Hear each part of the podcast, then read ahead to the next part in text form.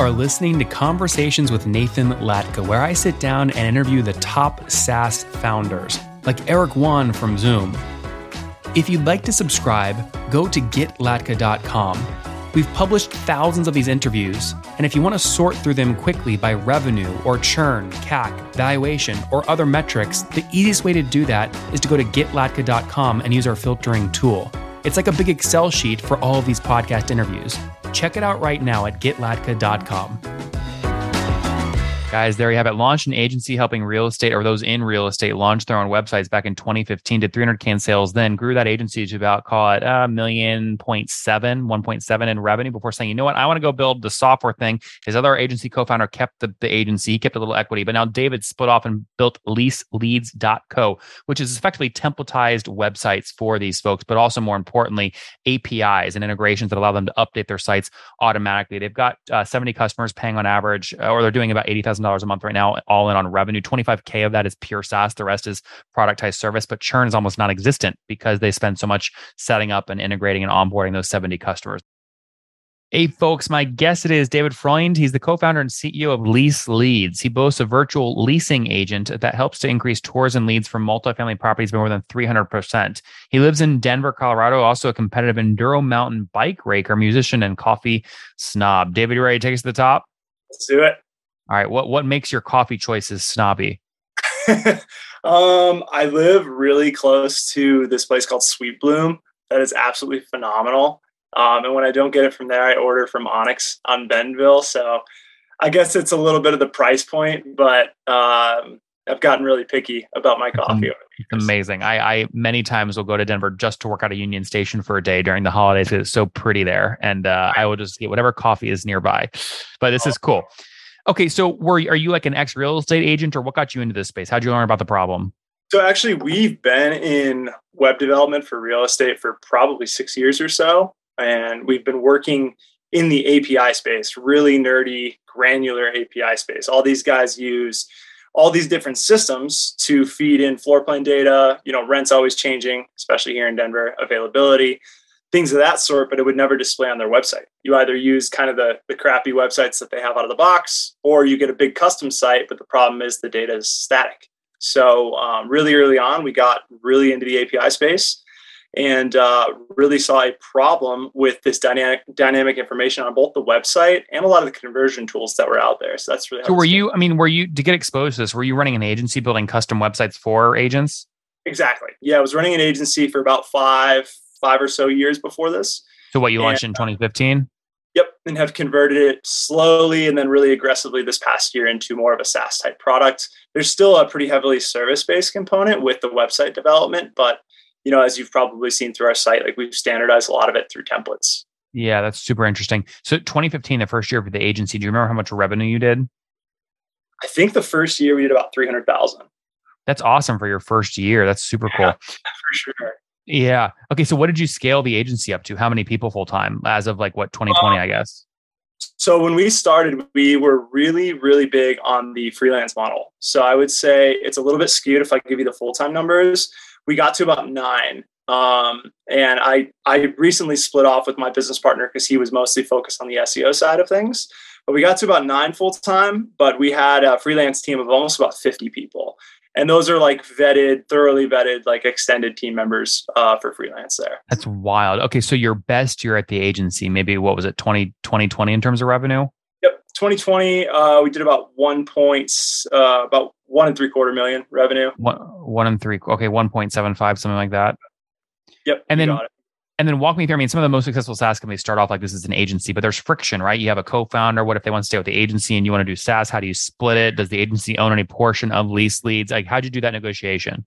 Oh my gosh, I uh, we could spend a lot of time there, but it was super fun. I learned a lot about business structure and selling assets and defining value of them. It was it was hard in the moment, but it was one of the best learning lessons I've ever had um, you know, I would say my business partner and I at the time, we definitely wanted to strangle one another, but now we just, we're on great terms. We love one another. Um, I stay in touch with him every quarter. He's crushing it with his business. Um, but well, who, so who owns the agency today? Do you guys still own the agency together or no? You shut it down? Yeah. So he runs the SEO agency. It's called Intergrowth. Um, and they are, they're doing really well. Last time I talked to him, Um, he's just wanted to stay more on the agency side of things, and I really wanted to double down in the SaaS venture. I saw the opportunity here, and I had a lot more kind of knowledge and exposure in the API and development space, uh, along yep. with my my business partner Dylan. So that's really where I jumped full fledged into this. So inter-growth.co was is the agency. You got it. Yep. Okay. So you own no equity over there anymore. No profit sharing, no nothing. I actually do. I own some oh. equity oh. as part of the transfer. Um, my my shift was making Inter a parent company and kind of a holding company for all of our different ventures. And in in part of that was getting some asset or uh, getting some, equity. Interesting. Yeah. Okay. So, so what about the spin out? How do you keep a clean cap table for lease leads? Is the agency on the lease leads cap table? Uh, the intergrowth is not at all. No association there. Um, okay. I was able. I was able to do a clean cut buyout for that. Interesting. Okay.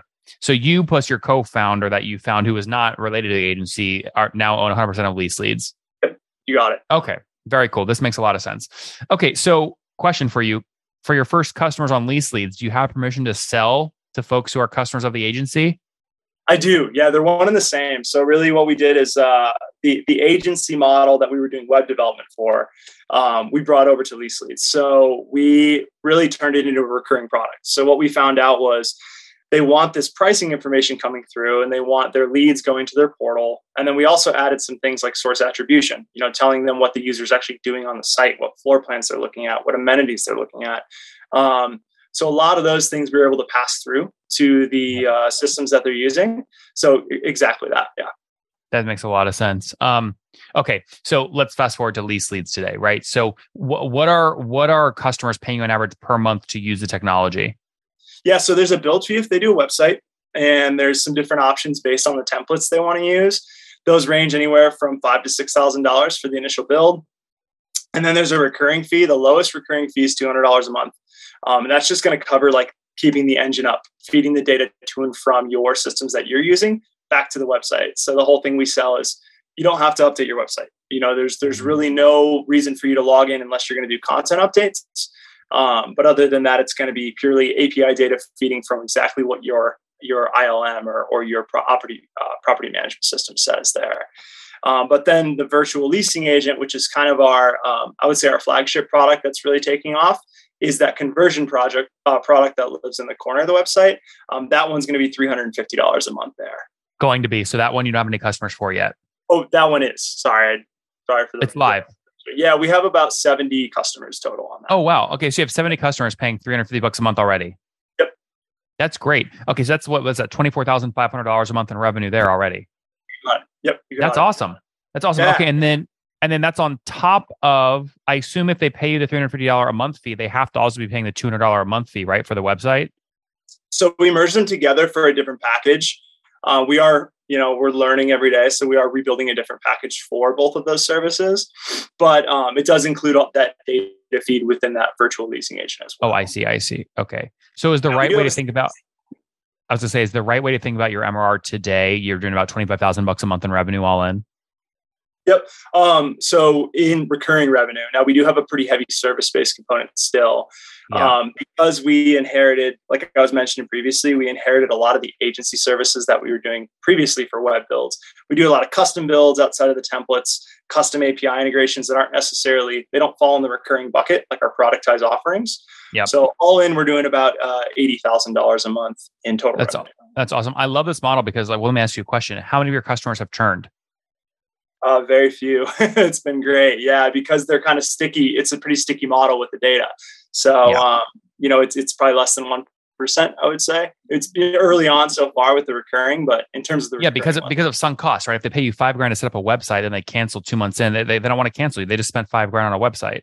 Exactly. We also pull the API feed too. So they get their data. It's not like we pull down the site, but the data doesn't update anymore. So if their floor plans yeah. change, the pricing changes, it's really contingent on that. This is the counterpoint, guys, to the VC argument that you shouldn't sell pro- services inside of your SaaS. I would always argue the opposite, which is if you touch a SaaS sale with a big upfront fee like 5K, they're just not going to churn. Your net dollar retention is going to be through the roof. And you're seeing that here with David. David, you can disagree if you want, but I, this is what I think. you know, you're a smart guy. I totally agree with you. No, no, no yeah. Interesting. So 80 grand a month. I mean, so will you guys do a million bucks in revenue this year all in? Uh, I would say yes in a in a trailing 12 month. We had a little bit of a slow start, but yeah, if you take a Yeah. trailing 12 month here towards the end of the year, we'll we'll be looking at a million dollars. And when did you launch Lease Leads? Was it this year or last year? Officially in January of this year. Okay, so, interesting. Yeah. Clean cut. So, so were you still making money last year based off salary from the agency? spot on. Yeah. Okay, so you guys just did the split early this year. Yeah, exactly. Very, very new in that sense. So a lot of the services that were already occurring, like the web development services, those were brought over. Uh, we've tried to productize as much of them as we can. As you know, you can't throw everything in a template, right? You can't throw Yeah, everything in yeah. a box. So that's kind of where I would I would totally echo that service based sentiment. Is like these guys, you know, this industry, especially at the enterprise level, I don't think you can always fit them in a template. You know, a lot of Yeah, I these companies have custom solutions for multiple feeds. I just got off a call earlier where uh, a client uses, you know, an, a CRM for one component, but then they use like two separate data feeds for their property management. So it's, you know, you do have those instances that come through, and you can't necessarily throw them in a in a recurring template, so to speak. Yeah, that's wild. What's the how many folks are full time on the team today? Uh, right now, it's six full time. Okay. Uh, some of them went over to the SEO agency when we split, so six full time on our team, and then we still have a pretty substantial amount of freelancers that we work with, anywhere from How many? Uh, content loading, QA specialists, uh, some part time web developers, but we have about 15 freelancers, I'd say, in total.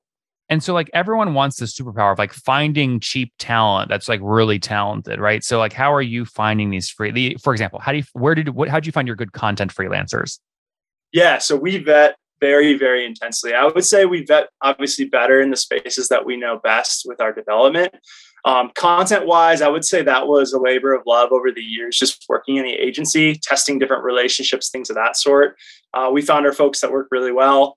Um, But what's when it top of funnel there? Is it like Upwork, Fiverr, others, and then if they do a bunch of work for you, bring them off those in marketplaces and into your network directly. Exactly. So we, you know, we test for like initial questions. You know, how many hours are you looking for? Personality fit. You know, we obviously move quick. As How do you measure that? Oh, we have a Typeform that we that we uh, use. We, you know, we try to standardize it for each for each role, especially for development. We can get pretty specific with that. Like, what's your vision of you know X, Y, and Z code base? You know, what frustrates you most about say WordPress as an example. Um, so we do a lot of vetting around that, and then like we ask for specific test examples of their code before we even get on a call with them to evaluate Mhm. next steps. Interesting. Can you send me the Typeform you use for con- hiring content people, Absolutely, freelancers? Yeah, for sure. I would love that. I'll attach it to the show notes so you guys can see how, how David vets content, folks. That's interesting. Absolutely. Um, very cool. Okay, so team of six. Now, have you bootstrapped lease leads or have you raised? Totally bootstrapped. Yeah, we that. uh, bootstrapped from day one. I took the cash from the agency and rolled it over into this venture. That's smart. But but the agency is not on your cap table, right? So how did you take that cash? That's like your personal cash you made from the agency. Yes, yes. Yeah. To clarify. Are you all in? Did you invest all all your savings 100% into lease lease leads? Uh, no, not all of it. Um, you know, it didn't take much. I feel like the you know when you have a really really solid team, especially our our CTO Dylan, it doesn't take much. It just takes time and a really narrow scope of what you want to build for an MVP. So that was a big Yeah, thing yeah. for us. Is like you know pushing out all the other features on the uh, nice to have list and being like, what's the core solution we're trying to solve here, especially with the, the virtual leasing agent, because that was kind of the unique value prop we really wanted to get to market. Did you and Dylan split equity 50-50 at the start or you took more because you were bringing in customers? We did not. No, we, we split it a little bit differently, um, just because uh, you know ideation kind of premium and bringing the customers in things of that sort. Yeah. So you own more, just to be clear. Mhm. Yeah, yeah. Okay, very cool. Let's wrap up here with the famous five. Number one, favorite business book. Favorite business book? I would say you, "The Obstacle's the Way." I think it's a beautiful book from Ryan Holiday. Number two, is there a CEO you're following or studying? CEO I'm following or studying. At this point, I would say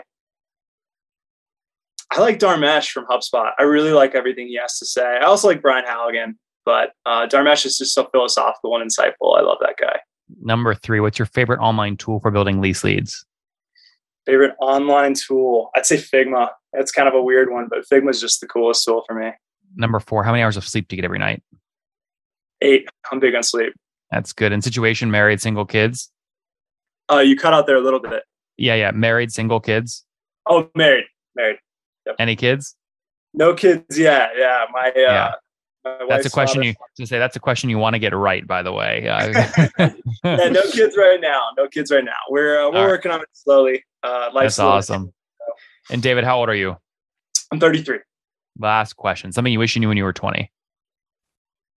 Uh, something I wish I knew when I was 20. Yep. Uh, things take time.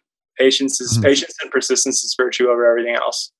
Guys, there you have it. Launched an agency helping real estate or those in real estate launch their own websites back in 2015, did 300K sales, then grew that agency to about, call it a million point seven, 1.7 in revenue before saying, you know what, I want to go build the software thing. His other agency co founder kept the, the agency, he kept a little equity, but now David split off and built leaseleads.co, which is effectively templatized websites for these folks, but also more importantly, APIs and integrations that allow them to update their sites automatically. They've got uh, 70 customers paying on average, or they're doing about 80,000 $1,000 a month right now, all in on revenue. 25K of that is pure SaaS. The rest is productized service, but churn is almost non existent because they spend so much setting up and integrating and onboarding those 70 customers. Now looking to scale, totally bootstrap team of six. We'll see what happens next. David, thanks for taking us to the top. Hey, thank you so much. Appreciate it, Nathan.